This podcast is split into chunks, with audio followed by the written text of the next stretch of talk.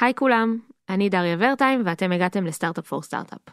בשנה שעברה התחילו להגיע אלינו פידבקים מלקוחות פוטנציאליים באירופה, שאלא אם נאחסן את הדאטה שלהם מקומית באירופה, הם לא יוכלו להצטרף למאדי. אז היום אנחנו נדבר עם דוד וירצר ודניאל מיטלמן. היי דוד. היי, מה היי קורה? דניאל. היי, מה נשמע? אתה מיטלמן מעכשיו, אני מודיעה מראש. סגור. בטח רגיל לזה. לא, לא חדש. אז כבר אנחנו נסביר את התפקיד שלכם בפרויקט הזה, ואנחנו נדבר היום על איך לוקחים בעצם מערכת שלמה ומסובכת שעובדת מצוין בארצות הברית, ומעבירים אותה, מרימים אותה מאפס ביבשת אחרת באירופה. אה, זה תהליך שיצא לפועל רק לפני שנה במאנדיי, אבל כדאי ואפילו חשוב להתחיל לחשוב עליו כבר מהשנים הראשונות של החברה. אז למי שמצטרף אלינו פעם ראשונה, אני אזכיר שהגעתם לסטארט-אפ פור סטארט-אפ, הפודקאסט שבו אנחנו חולקים מהניסיון, מהידע והתובנות שלנו כאן במאנדיי. נתחיל? יאללה. יאללה. Startup for startup for startup.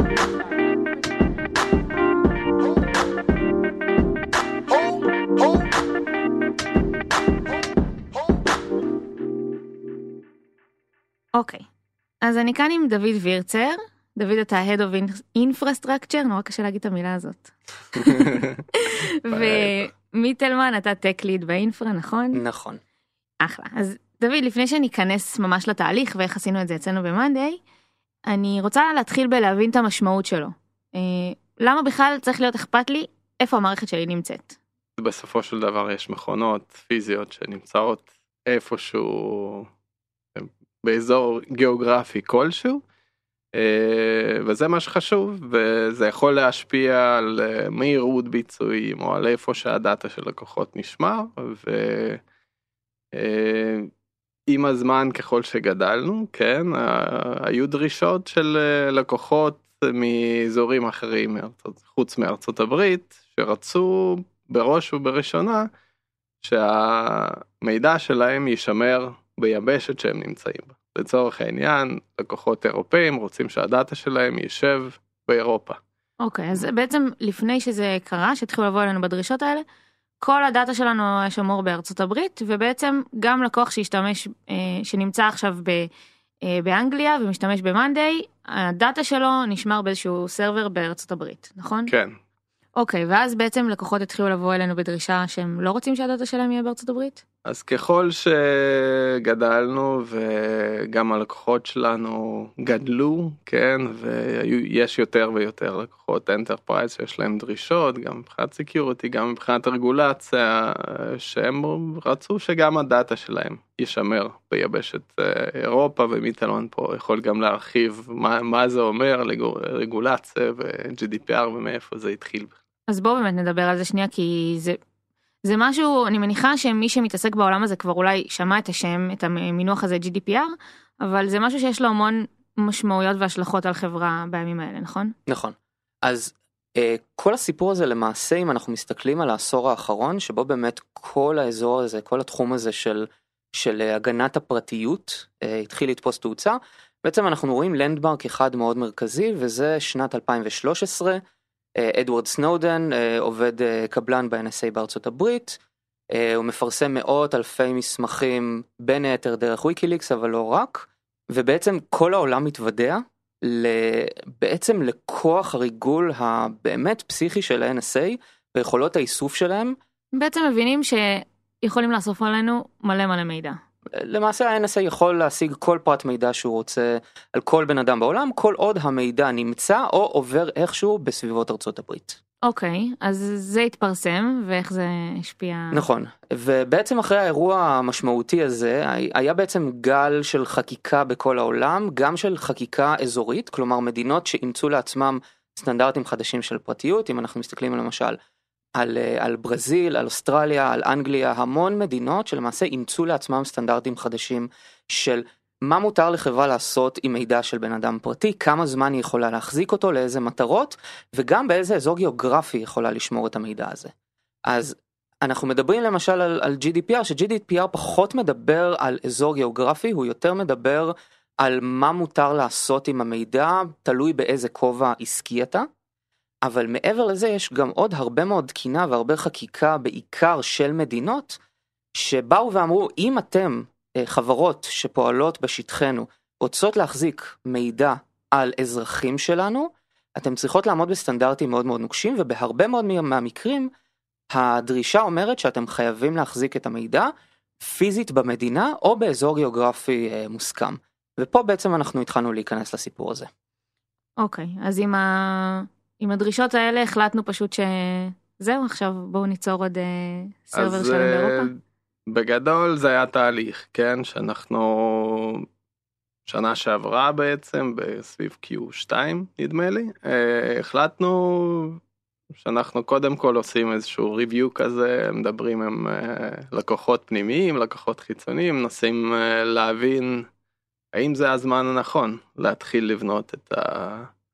את האזור הגיאוגרפי הנוסף שלנו כדי לשרת לקוחות uh, ובכלל איזה לקוחות באיזה, באיזה אזור, כן? אז אנחנו התחלנו בעצם תהליך של, uh, של רעיונות, אפשר לקרוא להם שאלנו ממש אה, אנשים מסיילס, מפרטנרס, פה פנימית, כי יש להם קשר עם אה, לקוחות חיצוניים, בכלל איזה עסקאות קיימות, על מה הם נכשלו, אם הם נכשלו על דרישות כאלה של אה, זאת אומרת, שהם להבין, גיאוגרפיים. להבין אם בכלל באמת יש פה הזדמנות מספיק גדולה, ש...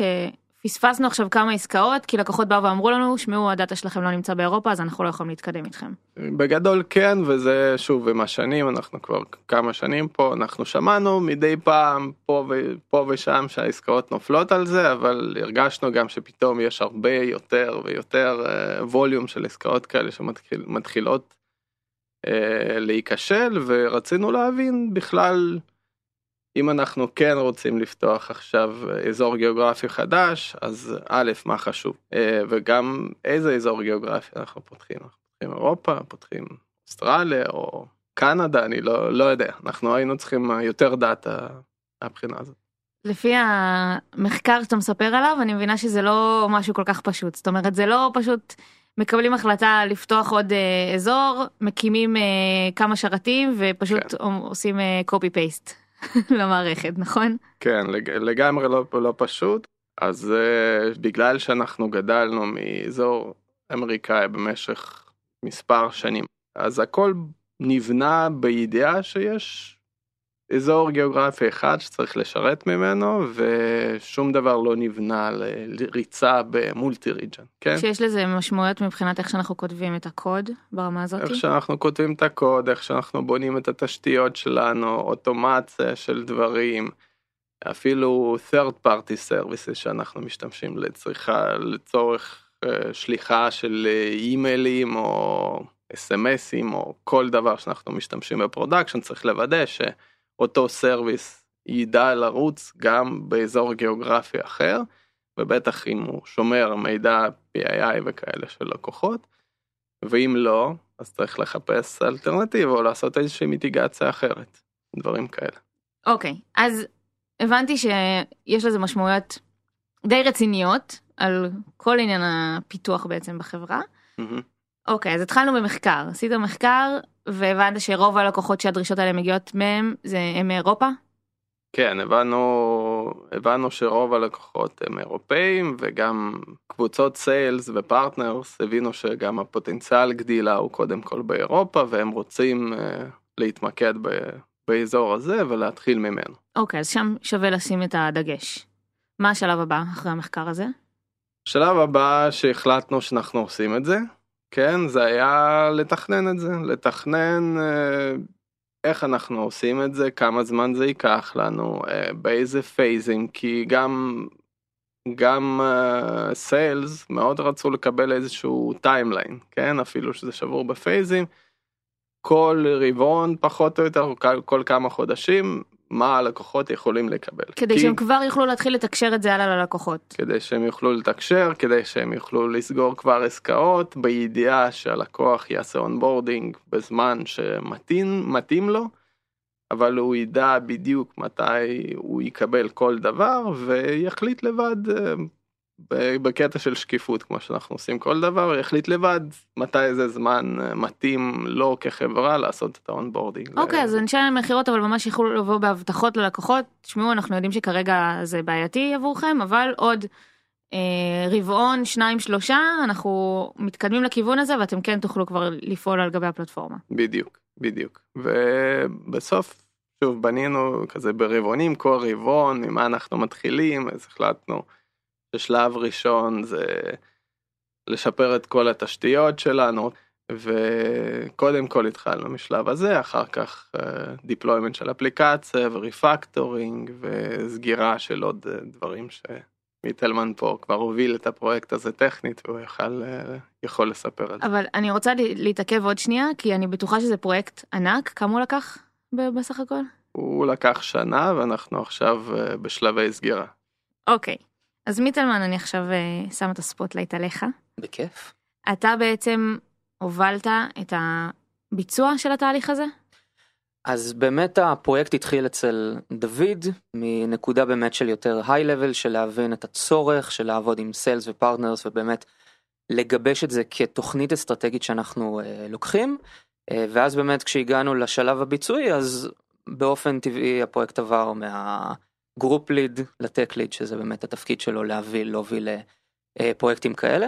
שרק נגיד זה צוות האינפרה הוביל את זה אצלנו בחברה. אז נחדד. בראש ובראשונה צריך להבין שזה פרויקט שבבסיסו הוא פרויקט תשתיתי משמעותי בגלל שאנחנו צריכים להיכנס ולפתוח את כל מה שעשינו מהיום שהחברה התחילה לפעול בעצם ולשבור הרבה מאוד הנחות יסוד שהרשינו לעצמנו בעצם לקחת. אם אני מסתכל על איך החברה עבדה ב-2013-2014 לא היו לה שיקולים תשתיתיים, השיקול שלה קודם כל היה שתהיה אפליקציה עובדת שתוכל לשרת לקוחות. בלי עכשיו לחשוב, או טוב, מתישהו מישהו יצטרך את זה באירופה, מתישהו מישהו ירצה את זה באוסטרליה. נכון, למעשה המילה region בכלל לא הייתה על השולחן, אלא האפליקציה ישבה על שרתים, היו מסדי נתונים שאחסנו את המידע של הלקוחות. ופה בעצם נגמרה כל השיחה, ועכשיו כשאנחנו מסתכלים על כל הנחות היסוד או כל הנחות הבסיס שנתנו לעצמנו לקחת במהלך השנים, אז מתחילים להיכנס לכל כל מיני פרטי מימוש, למשל מסתכלים על הקוד עצמו. בקוד עצמו אנחנו מצאנו hard coded רפרנסים לריג'ן האמריקאי. כלומר, מי שכתב את הקוד אפילו לא העלה על דעתו את האפשרות שיום אחד האפליקציה הזאת לא תרוץ בחוף המזרחי של ארה"ב. שמה המשמעות של זה בפועל? כאילו אני, אוקיי, אני לא מבינה מה זה אומר אם מישהו אה, יתחשב בקוד בזה שזה בארצות הברית. מה זה אומר לי עכשיו בפועל שאני רוצה עכשיו להעביר את זה ל... לספרד? אז למעשה יש פה שני אתגרים מאוד מאוד משמעותיים בפרויקט הזה. האתגר הראשון הוא אתגר טכנולוגי. הוא אתגר שבו אנחנו מתחילים לבנות תשתית גלובלית, אנחנו לוקחים בעצם תשתית מקומית שהייתה עד עכשיו monday.com והופכים אותה לתשתית גלובלית.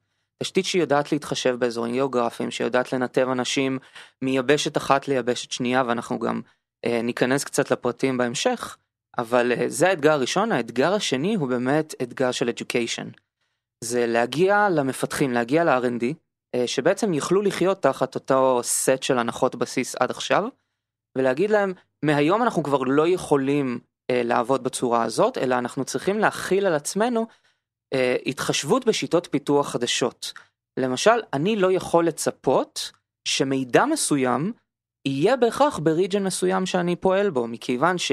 אם יש לי שני ריג'נים, שלושה ריג'נים, הן למעשה יחידות תפעול נפרדות לחלוטין, הן לא מודעות אחת לשנייה אפילו לקיום שלהם. ואם אני מפתח שעובד על אפליקציה שרצה בתשתית הגלובלית של מאנדיי, אז למעשה האפליקציה שלי קיימת פעמיים, היא קיימת פעם אחת בארצות הברית ופעם אחת באירופה. וזה אומר שכל השיקולים הפיתוחיים שלי מהשלב של הדיזיין, דרך הכתיבה של הקוד והריוויו והדיפלוימנט שקורה באמצעות uh, צוות האינפרה, כל הדברים האלה צריכים להתחשב בעובדה שאפליקציה לא יודעת איפה היא רצה בעולם. אז לצורך העניין, כל פיצ'ר חדש שאני אפתח מעכשיו והלאה, אני חייבת לשחרר אותו בארצות הברית פעם אחת ופעם שנייה באירופה. נכון. יש לזה בעצם שני מנועים מאוד הגיוניים. אחד, אה, אנחנו מתחייבים לכל הלקוחות שלנו שלא משנה באיזה אזור גיאוגרפי אתה נמצא, אתה תקבל את אותה חוויה של מאנדיי. אין סיבה שאם בן אדם אה, עובד אה, בריג'ן האירופי שלנו הוא יחווה חוויה נחותה יותר מלקוח אמריקאי. כן גם אנחנו לא יכולים למשל אנשי הסיילס לא יכולים לבוא ולהגיד לארגון שאומר טוב אני חייב שהדאטה שלי יישמר באירופה הם יגידו לו אין בעיה אבל לא יעבוד לך 1 2 3 בפלטפורמה. בדיוק בחברה בסדר גודל כמו מאנדי אתה לא יכול לבוא ולהגיד דבר כזה ללקוחות. דבר שני זה באמת אה, לעבוד עם best practices של פיתוח. אפליקציה אכן לא אמורה לדעת איפה היא רצה וכל ההנחות בסיס האלה שעבדו עד עכשיו אנחנו צריכים לתקן אותם לא רק כי הם לא יעבדו מעכשיו, אלא כי זה הדבר הנכון לעשות בחברה מתפתחת. אוקיי. אז הבנתי למה זה היה מורכב, הבנתי כמה זה היה שונה לפני.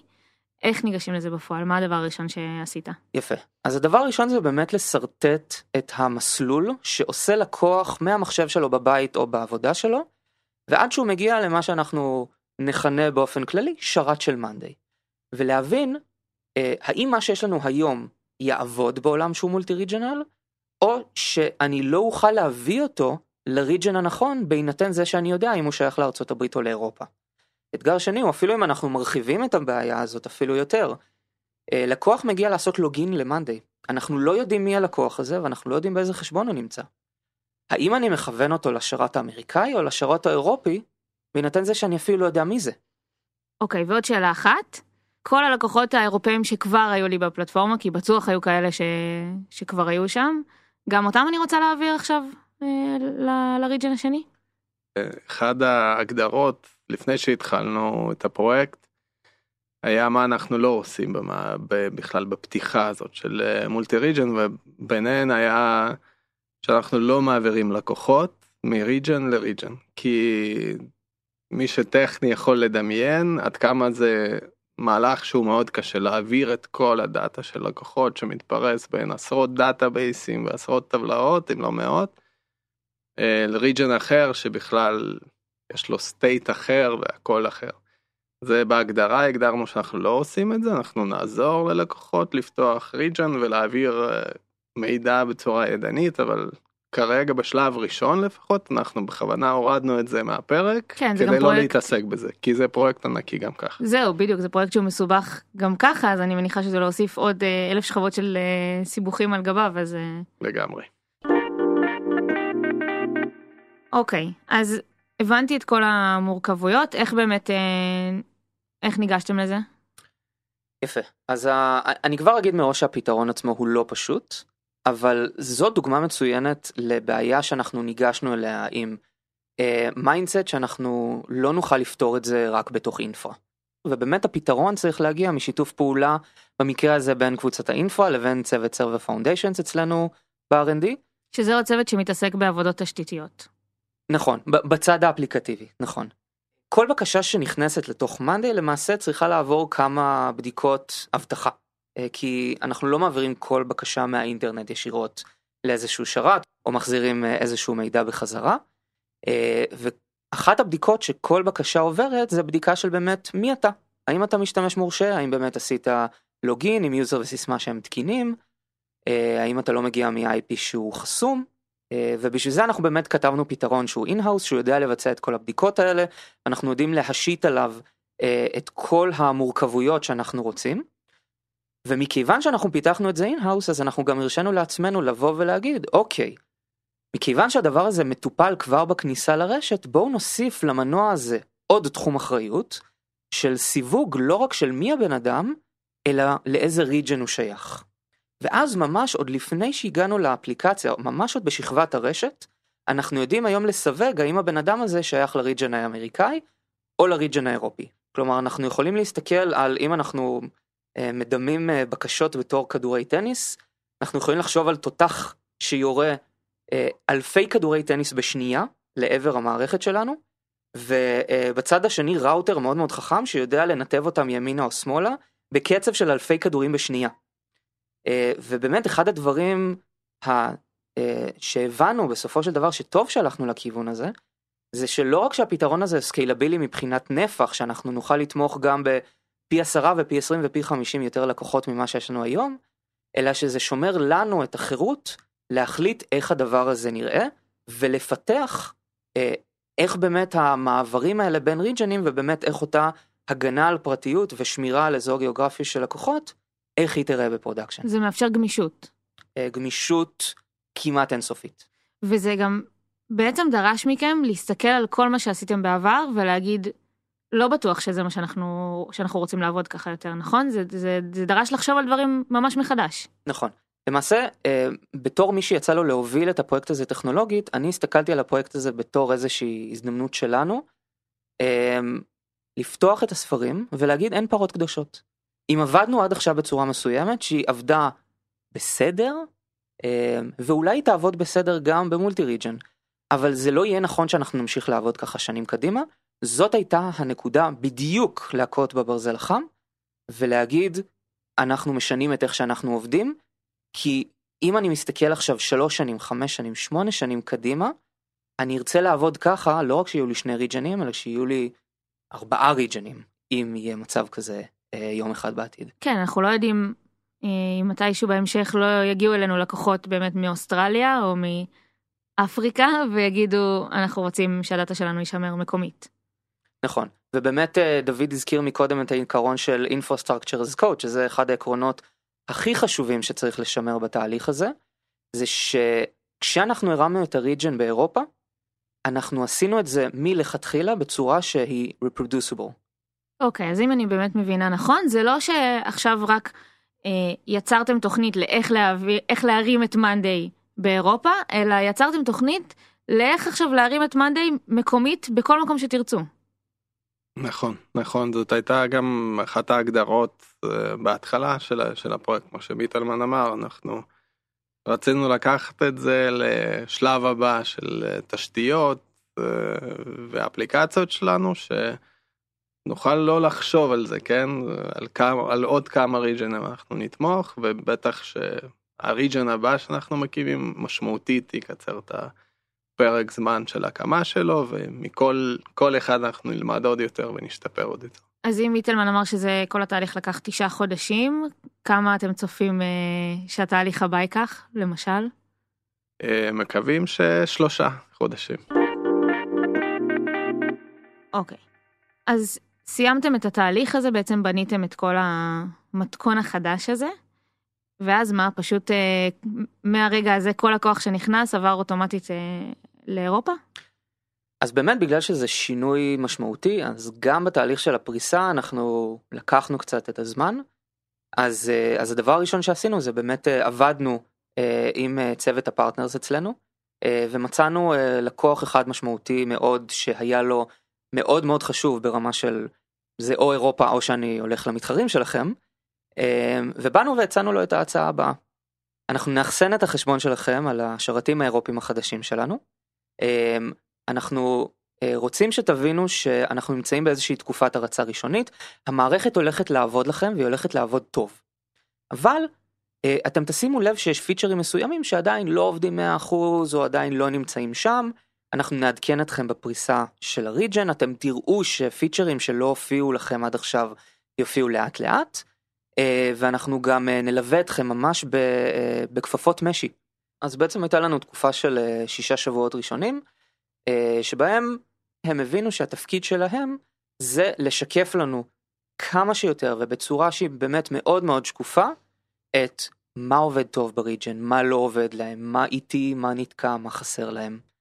ובאמת הייתה לנו אינטראקציה באמת כמעט יומיומית עם, ה, עם הלקוח הזה. זה שישה שבועות שבהם אתם בצוות האינפרה מקבלים מהם פידבק שוטף ועושים תיקונים ממש בלייב ברגע שאתם מקבלים אותם? אה, בסדר גודל של ימים בדיוק.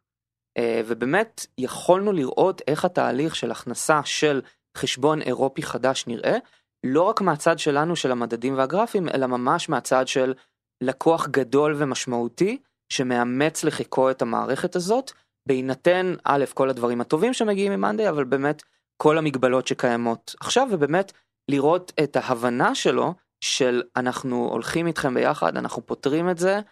אמ, כרגע אה, המצב הוא עדיין קצת אה, חלקי, אבל אה, בסופו של דבר עוד כמה חודשים אתם הולכים לקבל חוויה מלאה של מאנדיי, ואנחנו מאוד רוצים שתעשו את זה איתנו ביחד.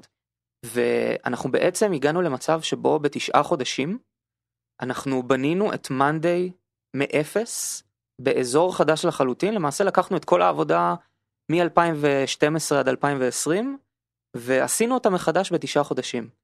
וכל ההבנה של איך הדבר הזה מתנהג באזור גיאוגרפי אחר עם אה, התפלגות קצת שונה של לקוחות עם שימושיות קצת שונה זה היה מאוד חסר לנו ובאמת הפידבק הזה מלקוח אמיתי שבאמת מרגיש את המערכת בידיים יום יום אפשרה לנו באמת לאפטם ולהגיע למספרים שהם הרבה יותר מתאימים.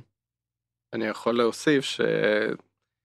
גם לשחרר ריליס כזה לכולם ו- וזהו ולקוות לטוב זה לא הדרך שלנו במאנדה אנחנו משתדלים לעשות הכל הדרגתי ועם בדיקות עם פיצ'ר טאגלים ולקבל את הפידבק הזה כי אנחנו מבינים שאנחנו לא מושלמים ובטוח שכחנו דברים בטח בפרויקט בסדר גודל כזה וזה כלי מעולה לבדוק את עצמנו ועל הדרך למדנו המון ושיפרנו דברים. היו אתגרים בדרך שלא צפינו או איזה שהם סיכונים שהיינו צריכים אה, לקחת בחשבון? כן, זה בעיקר גם סביב אה, third party services שגילינו פתאום סרוויס אחד שאנחנו הסתמכנו בו מאוד בארצות הברית, הוא לא נתמך באירופה. אוקיי, okay, זו אז... נקודה מעולה. בעצם מאנדיי יש לה אינטגרציות עם הרבה, עם הרבה כלים חיצוניים, נכון? אז אנחנו צריכים שגם הם כולם יתמכו באירופה. כן, למשל, לא יודע, אופן שליחת מיילים טרנזקציוניים. כשלקוח נרשם הוא צריך לקבל אימייל שנרשמתי, הכל טוב, תאשר את האימייל שלך. אז אנחנו במקרה הזה משתמשים בסנדגריד בארצות הברית, כן, והם תומכים, הם בעצמם רצים uh, בארצות הברית, ואימייל זה גם פיסת מידע של לקוח בסופו של דבר מזהה ייחודי. אה, גילינו על הדרך ש... שאין להם אפשרות להרים שרתים שלהם באירופה. אז היינו צריכים פה לעשות מיטיגציה ולהתאים את מייל גן באירופה ל... לריצה באירופה. אז יש לנו איזשהו שוני ב... בסרוויסים והיו עוד דוגמאות כאלה. עוד אתגר שיש לנו כרגע וזה מתמשך למרות ש... כל הפרויקט הזה התחיל לא בסיילו, לא שאנחנו התחלנו אותו ולא דיברנו עם אף אחד, מן הסתם דיברנו עם כולם, עם R&D בעיקר, כי היינו צריכים להפעיל את כמעט אה, כל הצוותים הייתי, לא כמעט, כל הצוותים. כן, יש לזה משמעויות כמעט על כל אה, מפתח. נכון, אז uh, ניסינו לחבר את כולם מאוד מההתחלה, מה זה אומר ואיך, ושלב ראשון בכל מקרה היה של תשתיות, והיינו צריכים להבין שריג'ן נוסף, זה עוד רובד של אה, מורכבות. אם, אם להוריד את זה קצת לקרקע, אז נגיד אם אפליקציה שלכם תומכת רק באנגלית, אז זה פשוט. ומה אם צריכים לתמוך בעוד עשר שפות? אז כל string uh, שמשנים צריך לבדוק אותו שהוא, שהוא יעבוד גם בשפה מסוימת וצריך לתרגם אותו. אז תחשבו שמוסיפים עוד מספר region ים שצריך לתמוך בהם, ופה התמיכה היא לא רק אפליקטיבית, היא גם תשתיתית. כי כל אפליקציה צריכה גם database נוסף. אז זה ממש משהו שכל מפתח צריך עכשיו שיהיה לו כזה ב back of his mind ולהתחשב בזה בעבודה שלו.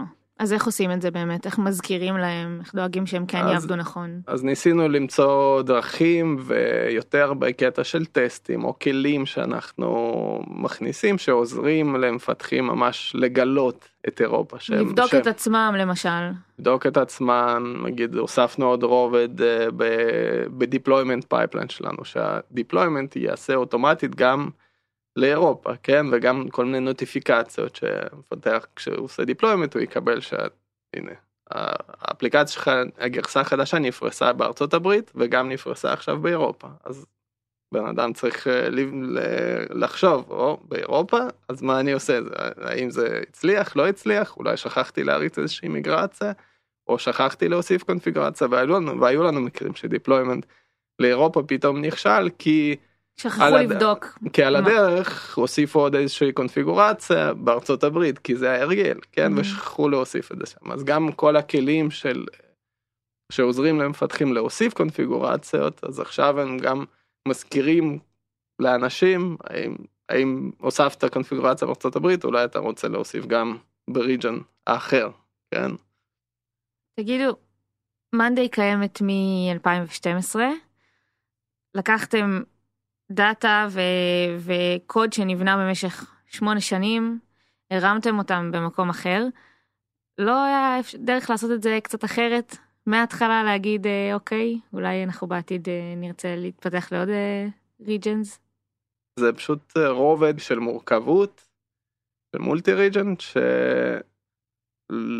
לא כדאי להיכנס אליו בשלב הראשון כשאנחנו עוד לא שם ואין לנו לקוחות או שיש לנו בקושי קצת לקוחות. זה פשוט הדברים שפשוט uh, הם גורמים uh, להיות out of focus בשלבים הראשונים.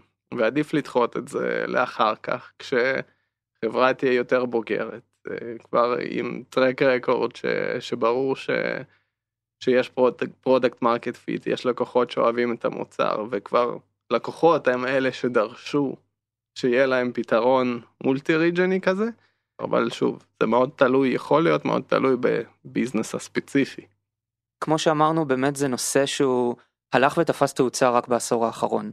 אם היום היינו מנהלים את השיחה הזאת בתור סטארט-אפ חדש, אה, אני הייתי אומר שזה לא הדבר הראשון שצריך להתחיל איתו, אבל זה כן משהו שצריך להיות ב mindset של כל סטארט-אפ, כל חברה, שה main business שלה זה להחזיק data על אנשים או data של אנשים.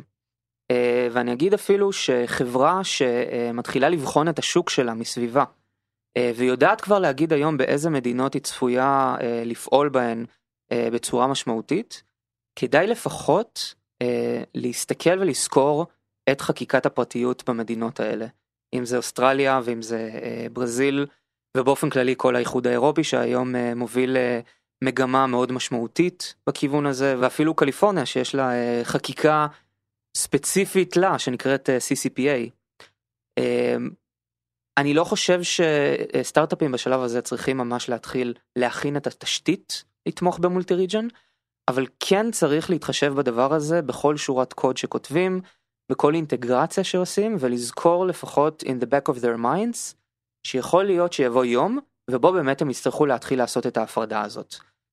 גם להבין את הדרישה הספציפית ממולטי ריג'ן האם uh, מעניין אתכם שהדאטה של לקוחות יישמר uh, בריג'ן מסוים או שהתקשורת תעבור דרך ריג'ן כי נגיד בשלב של uh, מחקר בכלל ואם אנחנו רוצים לג... לגשת לזה ואיך אנחנו רוצים אנחנו גם התייעצנו עם חברות אחרות ואיך הם עשו את זה וכל אחד תלוי בביזנס שלו יש כאלה שבחרו.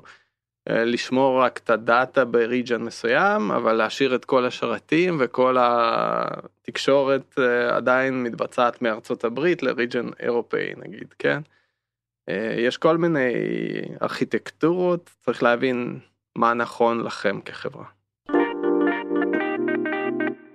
טוב, אנחנו מתקרבים לסיום, אז לפני השאלה האחרונה אני רק אזכיר למאזינים שלנו שאם יש לכם עוד שאלות לדוד או למיטלמן, אתם מוזמנים לשאול אותם דרך האתר שלנו, startupforstartup.com או דרך קבוצת הפייסבוק. אז אה, השאלה האחרונה שלי היא אם יש לכם איזה שהם טיפים למי שניגש עכשיו לתהליך דומה או רוצה להתחיל ליצור איזושהי תשתית לתהליך כזה. תשקיעו ב... לתכנן את הפרויקט הזה, לנסות לשבור את זה לכמה שיותר חתיכות עצמאיות, לראות מה תלוי במה, מה אפשר למקבל. אה, להוריד מהשולחן מה אנחנו לא עושים כמו ש... כמו שאמרנו שאנחנו לא מתעסקים עם אה, מיגרציה של לקוחות מריג'ן לריג'ן.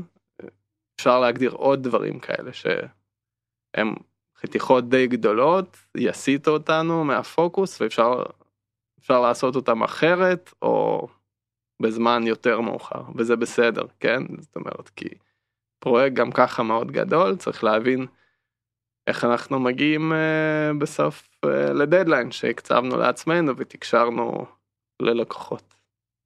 Uh, יש ארגונים שבאמת הולכים למהלכים כאלה, מהלך של לפתוח region uh, נוסף, או יש באמת הרבה מאוד חברות שעושות עכשיו את הפרויקט הענק הזה שנקרא מעבר לענן, של להעביר mm-hmm. את כל השרתים שיש להם on premise ממש במשרדים של החברה, להעביר אותם ל cloud, uh, ואתה רואה באמת את ההבדל בין חברות שבחרו uh, להתמקד בזה כפרויקט ליבה שלהם, והם שמו על זה כוח אדם וזמן וכסף, ובאמת הריצו את הפרויקט הזה בפרק זמן אה, מוגדר, לבין חברות שהגדירו להם את זה בתור איזשהו אה, יעד אה, עליון כזה, ואז לוקח להם 3, 4, 5 שנים לעשות את זה, ובזמן הזה קורות כל כך הרבה תמורות, שכשאתה כבר בשנה הרביעית של הפרויקט, דברים שעשית בשנה הראשונה כבר לא רלוונטיים ואז אתה צריך לחזור אליהם עוד וזה פעם. וזה משהו שממשיך וממשיך ובעצם אף פעם לא מפסיקים לעבוד עליו. נכון. אחלה. אז אה, המון המון תודה. תודה מיטלמן. תודה לך. תודה דוד. תודה רבה. ואני אזכיר אה, שאם יש לכם שאלות לדוד ומיטלמן בנוגע לנושא הזה או באופן כללי, אתם מוזמנים להיכנס לאתר startupforstartup.com ולשלוח לנו שאלה או דרך קבוצת הפייסבוק. תודה שהאזנתם, ביי. ביי ביי. Startup for startup for startup for startup for startup.